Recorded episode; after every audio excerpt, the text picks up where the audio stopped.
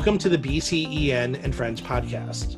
In this episode, Bridget and Janie are going to be talking to Jeff Patterson, the CEO and founder of Gaggle. Gaggle is a student safety technology platform that works to protect over 4 million students every day from cyberbullying, self harm, and other threats to their well being. Bridget and Janie, over to the both of you and Jeff for what I'm sure is to be an informative discussion. Hello, and welcome to BCEN and Friends podcast.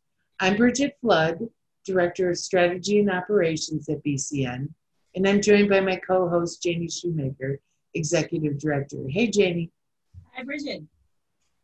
Um, as always, BCEN and Friends podcast is where we have interesting conversations around learning with a range of thought leaders, BCN certification holders, and industry professionals. And most importantly, to create value and insight for you, our professional nurses working across the emergency spectrum. We hope you find our discussions interesting, informative, sometimes funny, sometimes serious, but always valuable. Janie, today we have a new and very interesting friend with us, Jeff Patterson. Jeff's the CEO and founder of Gaggle, and since the beginning of his company, starting out as a student email provider in 1998 when email was barely a thing, to now being focused on and having grown significantly helping schools create safe learning environments for their students. Sounds amazing, Bridget. Sorry. Yeah, I'm. I think this is uh, going to be a really fascinating conversation. But if you wonder why Jeff chose the name Gaggle, he'll tell you his goal was to give teachers an easy way to watch over their gaggle of students. And I love that name. But as trends are growing in risky student behavior, like bullying, mental health, school violence, self harm, um, or inappropriate photos being shared. Gaggle focuses on those trends by using their cutting edge technology to help identify those students in crisis or most at risk. Jeff's vision of student centric schools to safely inspire creativity and ingenuity remains the driving force in Gaggle's ongoing story. So, Janie, as you can tell, this episode uh, will touch on a really serious topic, but I think it's a topic that matters to all of us, whether we're a parent, a grandparent, relative, professional, or friend. Um, but a little bit about Jeff first. Jeff's an entrepreneur at heart. If you have a chance to speak with him, he has some really interesting stories um, about entrepreneurship. One uh, being my favorite, which was starting a business out of an apartment he shared uh, with Michael Dell. So if you have a chance, um, maybe we can hear a little more about that at some point. But Jeff's always been an entrepreneur. Um, his mother loves to tell the story about the little four year old Jeff starting his first rock company. But unable to find investors when he first launched the company, Jeff now enjoys not having a boss for the past two decades. Um, and he uses this freedom uh, to express his creativity and sense of fun, all while help saving children.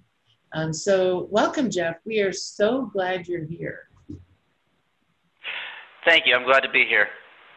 Um, so, let's get started. Uh, this topic is so interesting. We have a plethora of questions for you um, especially around the Gaggle mission. Can you tell us a little bit about how you came to start Gaggle? So, you know, when I started Gaggle, you know, I was a young man, right? I started Gaggle over 20 years ago, and and you don't really think about the future in the same way that we do now. And and even purpose is something that it's you have to find your your purpose in life. I guess that's existentialism in a nutshell, right? Um, when I was uh, this is 1998. I was at a, a Texas Computer Education Association conference. It's I had a little booth and I was people were walking by and I was selling software that helped kids make multimedia. And I happened to ask a teacher if she was using email with her students and she said no no no uh, my my my school district would never let my kids have an email address and back then I was already using email to collaborate with people from around the world to create wonderful products and to meet new people. And I thought, wow, this is this powerful tool for kids. and it's all about writing and reading. And so I asked her the, the why questions. Well, why why wouldn't you let your kids have an email address? And so it was all about the safety and security. Who are they going to talk to? What were they going to talk about? How do we know it's safe? And being a, being a, a young person, uh, I decided, well, well, I can solve these problems. And so the, the initial version of Gaggle was Hotmail, where the teachers are in control. Um. That's really, that was that was really it. And, now our mission has evolved. We're very clear. Our our mission is to ensure the safety and well-being of all schools and students. And Jeff, that's fascinating. Um, just even to hear about how email evolved because you know it's crazy what email is today. Um, but since your focus is now about you know children and their safety, can you tell us a little bit about what your organization has found out about these young people's behavior? You know, maybe some of the data points about these student issues that you can tell us about? Sure. So we, we help protect about four and a half million students across the United States. And I give you some statistics from this last school year to give you an idea of, of what we're seeing. So we saw uh, over 63,000 student references to depression, cutting, and, and suicide. Mm. And so what's going on with our kids is they're they're very anxious and depressed, right? And they don't know how to deal with these things, right? Of those 63,000, uh, over 5,000 over 5,000 were emergency situations that we would say were references to actually suicide. So that's that's how many of the most serious ones that we see. Um, our students, you know, like like students throughout time, young people don't understand the future. They they think next week is the future. Right. So they they don't know how to sort of think about consequences and think about how things will change and how things will get better. And so they they they some have a tendency to sort of over sort of over process, if you will. They share what's going on with maybe a few of their friends, but those friends often don't know when they should bring things to adults right? They're they're so concerned about their their friends and keeping their privacy and and protecting their friendship that you know they they might not they might be aware of a, a friend who's planning to kill themselves or or or to do it commit a school shooting and, and they won't tell anybody even though they know it's wrong.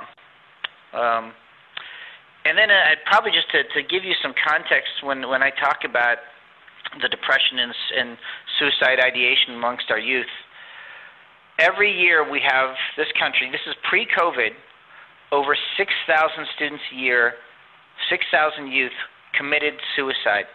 And that's students from the age 24 all the way down to the age of 7. And it's frightening to think that a seven year old would find a reason to take their own life and then be able to do so, but it happens. And the more frightening statistic for me is that over 3,000 students a day are attempting suicide. And we know that before someone successfully commits suicide, they attempt it once or twice. And so I've really seen this as, as really a tidal wave of youth suicide that was headed towards us as, as a culture even before COVID, right? And I'm sure we'll talk about COVID later, but that, that, that is not going to make things better. Yeah, I'm. Those statistics are fascinating um, and kind of uh, eye opening, actually. And I'm so glad uh, there's an organization like yourself that's really kind of watching and safeguarding um, what these students are sharing. Yeah, Jeff, this is really um, some pretty sobering statistics that you just gave us. And, you know, as nurses, we certainly do learn a lot about suicide and suicidal ideation. And are certainly our, our priority when we discover this with a with a patient or somebody who comes into our care is to keep them is to keep them safe. And uh, you know to think about 6000 of our youth successfully committing suicide annually in the united states is just um, just really awful. Um, so I'm, I'm glad we're talking to you about this today. I, think it, it, it occurs to me to ask you out of those uh, you know, 3,000 attempts that are going on and the 6,000 who are unfortunately successful, Um, can you tell us about a time where, with your organization, you've been able to intervene and change an outcome for a student? Yeah, I'd be glad to. The so give you some statistics around that, we we count we call lives saved at Gaggle. So, of those, you know, 5,000 suicide notes and ideation we found, of those, there were 927 this last school year that we felt were were so clear with such a direct plan and a timeline and the means to, to kill themselves, and we call those a lives saved. Um, we're told by some of our school districts that the number is much, much higher than that because we don't hear about most of the outcomes. We might report something around a student who, you know, we only see the cutting, but there was a clear suicide plan that the parents and the school didn't know about. But here's really one of the one of the powerful stories that that we we had. Um, we work with a school district up in Wisconsin that really cares about protecting all their students, and they've been partnering with Gaggle for a number of years. One morning, they had a high school girl who logged into her school-provided email account. It happened to be Gmail, and she sent an email to her friend that said, "If you get this message, this is goodbye." You should go on living, I just can't. It went on to say, I will look down on you from heaven, and I will strike down all of your bad boyfriends. So we're sitting behind the school's digital tools, their email, their drive files, whatever the kids are creating and communicating on. Our system flags things that look suspicious, and we have people that work 24 hours a day that review those suspicious items. Our safety rep recognized this as a real threat, so we called the school immediately. The school called home thinking the girl was at home, but they also sent a resource officer out into the school building. And when the officer went into the girl's bathroom, the officer found her hanging there in the school bathroom. And we're really proud of the fact that they saved her, and we're told that it was within a minute of her passing away. So that's uh, really one of the dramatic stories um, they're not always that dramatic, but there are lots that are that dramatic, and so it's uh, it's real. Wow, that that is um, that's that's really um, an amazing story, and I I certainly hope that um, the young lady's doing better um, at this point in time. And you know, Jeff, I think that as parents and grandparents or, or relatives of children, or even just friends or family members, you know, I think we're all trying to pay attention to our kids and, and we think we're on top of things, but I, I think, um, I think kids are oftentimes really good at hiding some of these feelings of anxiousness and depression that you mentioned. Um, and we don't always know what's on their mind. So I'm wondering, Jeff, if you would have any tips for those of us that may be close to kids, or certainly those of us that are working in the nursing profession. What are some signs that we should really look for that we may be missing um, as we're interacting with these kids? So I, I think the, so. The number one behavior that we're that we're seeing across the country that sort of indicates what's going on in our kids is is cutting, and you know I think we oftentimes as adults you know a we don't understand it. Why would you cut yourself? I i can't i can't stay on the side of my my of any blood let alone my own blood. So it, it's almost inconceivable to us. And so we picture this this very serious cutting and it, it's not like that. It's more like like scratches and small marks right? Kids will take a paper clip or or a um a staple or the uh, pencil that the eraser is no longer in and use the, the tip, and they'll just scratch themselves. So they're small, subtle marks, scratch marks, and they would be on the wrists, really maybe even up further near your um, your elbow, right? So they can hide it with with you know long sleeves, or maybe on the inside of their thighs. And they're doing this just to relieve relieve tension. And so I, I would just be really cognizant of, and watchful for those scratch marks. And I think if you're a healthcare professional, really even any adult in their life, explain that you're there for them and you can be judgment free. And this is where I think nurses really come in handy because, you know, as parents, we can't help but we're always trying to direct our kids and even judge our kids and try to get them to be better versions of themselves. And and that can be overwhelming for for for kids. But as a healthcare professional you're there for them and their health and well-being and and just communicate that hey this is a judgment free place. Is there anything going on you know with you that that that I could help with or I can just listen to? And You can even say, you know, are, are do you feel like you're getting along well with your peers, right?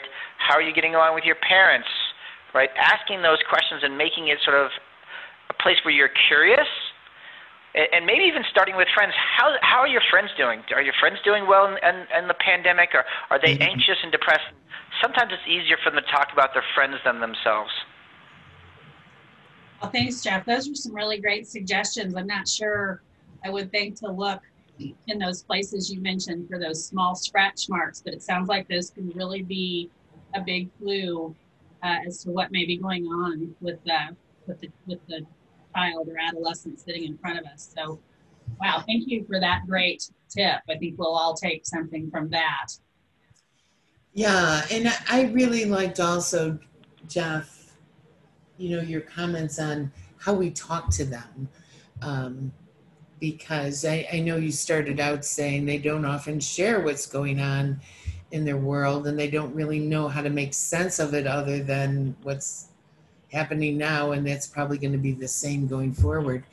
Um, and so that idea of asking them how their friends are doing is probably a great way to start in, in a non-threatening way to them. Um, so that's perfect advice. And I know you mentioned the pandemic, and I do think that, you know, it has changed the way, um, you know, students are going to school and parents are now becoming um, teachers. So, what has your team found with? Are there new challenges that are facing these kids going to school this way? And are there any other things we should be looking out for um, or talking to our children about? So I, I think with the initial phase of the pan- pandemic, some of the mental health issues sort of, at least on the surface, relaxed. But my sense is they are growing and they're going to really get serious this fall because the kids will think there's almost no hope in sight. And, and, and honestly, my take on the situation is that most schools are not going to be going back to in person until next fall. I hate saying that, but I think that's where we're at. Um, so, as a parent, I, I have some pieces of advice, right? So, the first piece of advice is to recognize that our students are not going to learn as much this year. And not to blame the teachers, the administrators, they're doing the absolute best they can. They've been told, hey, look at that rock over there. I need you to make it fly, but you can't put wings on it or anything mechanical, and you can't pick it up, but figure out how to make it all work. They can't make it work. Our kids are simply not going to learn as much this year as they have in the past. And we as adults and parents have to accept that. And I like to think of this as a gap year right? Accept it as a gap year and that there are going to be other benefits and things that our kids can get out of this, things that they might grow and learn. I'm trying to get my daughters to take a, a programming class, right? They're resisting so far, but I, I think I'm wearing them down. Um, and then I think letting go of some of that, recognizing that they've lost so much, right? No sports, no school, no prom, no graduation, no birthday parties in some cases, no friends. I know some parents that are isolating their kids. You know, we have to realize that they've lost so much. We need to focus on their mental health and well-being. That's the only thing that matters this year. Is making sure that our kids are safe and can grow up to be healthy adults and happy adults with meaningful lives. Um, I, I, love the idea of a gap year. Um, you know, gap years didn't exist when I graduated from college. Um, but I love the whole concept of a gap year of take this moment to investigate and explore you know what's of interest to you or creative to you or learn a new skill like programming and i think if parents go in with that thought um, that year becomes very valuable and might be one of their best memories um, can, let me share just a few other things about the kids because this is the this is the most important thing I really have to share. It's I think as adults we need to share with them the struggles we're going to have this fall when we get locked inside the house and the weather turns bad. They need to hear that we're open and honest about this.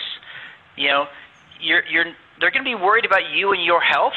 So mm-hmm. as nurses, you need to share with them the, the safety protocols at your work so they know that you're safe. They're worried about your safe their your health, their health, their grandparents' health, right? you need to share with them, even if you're in a good financial state situation, share that with them because they have friends whose parents are losing their job. So your kids are going to be worried about so many things. Give them ways to express it and give them the, the knowledge of where they're safe. That's also great advice um, because I think as adults we tend to share those thoughts with each other, um, but it certainly makes sense to share it, you know, with your children because they are always worried about you and have the least amount of control over it. So that's fabulous advice, actually. Um, anything else before we move to one of our favorite parts of this conversation? Um, which is our rapid fire questions. Any other advice you'd like to share? No, I, I, I think I'm ready. I, I think I'm ready for rapid fire. Okay, here we go.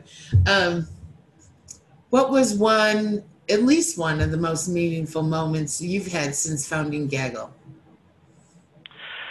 Oh, so if I can do two, that's even better. So one of my most meaningful moments, uh, we were at a trade show in Philadelphia it was a big trade show called ISTE, and Gaggle threw a party for 3,000 teachers. We closed off two blocks. It was a superhero themed party. We had, you know, Thor and Wonder Woman and Batman and a couple others wandering around the party taking pictures with people, right? We had different silly activities, right, where, you know, people could participate like superheroes. And then at the end of the night, we had this band called the Spazmatics play and the Spazmatics they dress like Revenge the Nerds and do all the 80s cover songs and just you know 3,000 people just cheering on this band and being able to give people who are unsung heroes a great memory. That's something I loved and and then similar within the company we do a couple of events a year and, and one year we did karaoke battles on a real stage and I got to see some of our employees who were kind of shy, and again, those unsung heroes that just got on stage and sang their song, and just you know, seeing their fellow employees just sort of cheer for them and and them to be a star, I, that I loved. That is cool. Jeff, did you actually sing karaoke? Oh, so when I grew up and my family sang Happy Birthday, cats ran out of the house. And at one point, I was in events. You know, we were at a little bar, and you know, we were doing karaoke. And Serena Williams came in with some friends, and she was singing with everybody, and and everybody had a great time except for me. And I, I was just so disappointed in this that I took singing lessons just so I could learn to do karaoke, and and I did sing. I did sing on that that that day at the office. That's great. Great answer to that first rapid fire question. Janie. Jeff, I would love to know. So uh, we were just so we're just so glad that you did this podcast with us, and, and this is uh, one of our more serious topics, but so very important. And I'm just wondering if uh, you, what's your one goal that you hope to achieve um, by doing this pod podcast with us? Janie, why aren't you as nice as Bridget gave me a? Ch- I got to answer, give two answers, and you're only keeping me to one. You're just not as nice to me. I'll let you have two then. Oh, thank you, thank you. So, look, I have two goals, right? Um, I think the primary goal that, that I, I, I hope to achieve is that message to to parents, right? Think of this as a gap year. Focus on your students' mental health and well-being. That is my that that's my my number one goal. Secondarily, for my company Gaggle, look, we're protecting four and a half million students there's 55 million students in the United States, and and I know for every 10,000 students how many suicides, how many bullying incidents, how many other things that we would uncover. I, I would like to reach more more schools so we can help more students. Yeah, those are both really great, really great goals. Um, I would love to see you reach more students as well, especially after listening to what you've been telling us about the data you uncover. Sounds like you're um, technology is super important. Um, my, my last rapid fire question for you, Jeff, we always like to ask, uh, tell us about your favorite book, one that has changed you or helped shape you into uh, the person that you are today. What, what book would you recommend from your perspective? So there's a book I, I read six months ago. I read it once, then reread it a second time, and took notes. And I took the ma- the, the author's master class online. So it's It's from the FBI's lead hostage negotiator, Chris Voss. It's called Never Split the Difference. And one of Chris's statements is that even a hostage negotiator deserves to be heard and understood, maybe not sympathized with, but understood. And so it, it's all about how to basically show up better in, in, in everything in life is a negotiation, and how you listen to other people, right? And there's some great techniques around mirroring and labeling and uh, uh, accusation audits, all these things that I've learned to incorporate into my interactions with, with my coworkers and with my family and my kids so that I can, I can understand them better and that has really changed how I'm showing up to everybody. Wow, that's incredible. I, we are getting just the best reading list from these podcasts, Bridget. I just love this. And Jeff, this sounds like an amazing book. I, I don't see how any of us could not benefit from some of those uh, practices you just talked about. Sounds amazing. It's such a fun book, too, because he, he there's stories interspersed along here. And so it, it's an easy read because you know, it, it's not it's not a teach. Well, it's a teaching book. Those stories really make it come alive for the individual.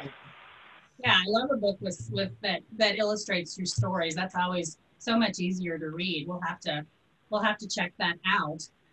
Jeff, I want to ask you um, if our audience would like to follow you, learn more about you. Where can they find you online, or on, or are you on social media? Can we follow you there? So our, our website is gaggle.net, you know, that's gaggle like a gaggle of geese. Um, you can find us on Twitter and follow us on Twitter. You can follow us on LinkedIn. And if you mention this, if you want to reach out to me and connect on, on LinkedIn, just mention this podcast and, and I'll go ahead and accept. You mention that in a note. And, uh, you know, I, uh, I try to post things on LinkedIn several times a week. And, and a lot of what I try to do is to help other people, right? So I'll post open jobs because I know there's so many people – who've been laid off and you know, quite honestly, are losing hope. And so I want to give people some hope by sharing what jobs I'm aware of that are out there. Excellent. Thank you so much. That's great, Jeff. Um, I think I'm going to do the LinkedIn right after this um, episode. Um, I really want to thank you for taking this time, Jeff, um, for joining this episode of BC and, and Friends. It's been you know, while a serious topic, really invaluable information that you shared. So a big thanks. Um, You're welcome. Hope, can't thank you enough. Um, and so for everyone else, we hope you'll continue um, to tune in as we go on with this series and bring you new and impactful content and perspectives. And as always, if you have a suggestion for an episode, please, please email us at bcen at bcen.org. I'm Bridget Flood, here with Janie Shoemaker, and on behalf of the entire BCEN team, we thank you, we celebrate you for all that you're doing as professional nurses across the emergency spectrum. And until next time.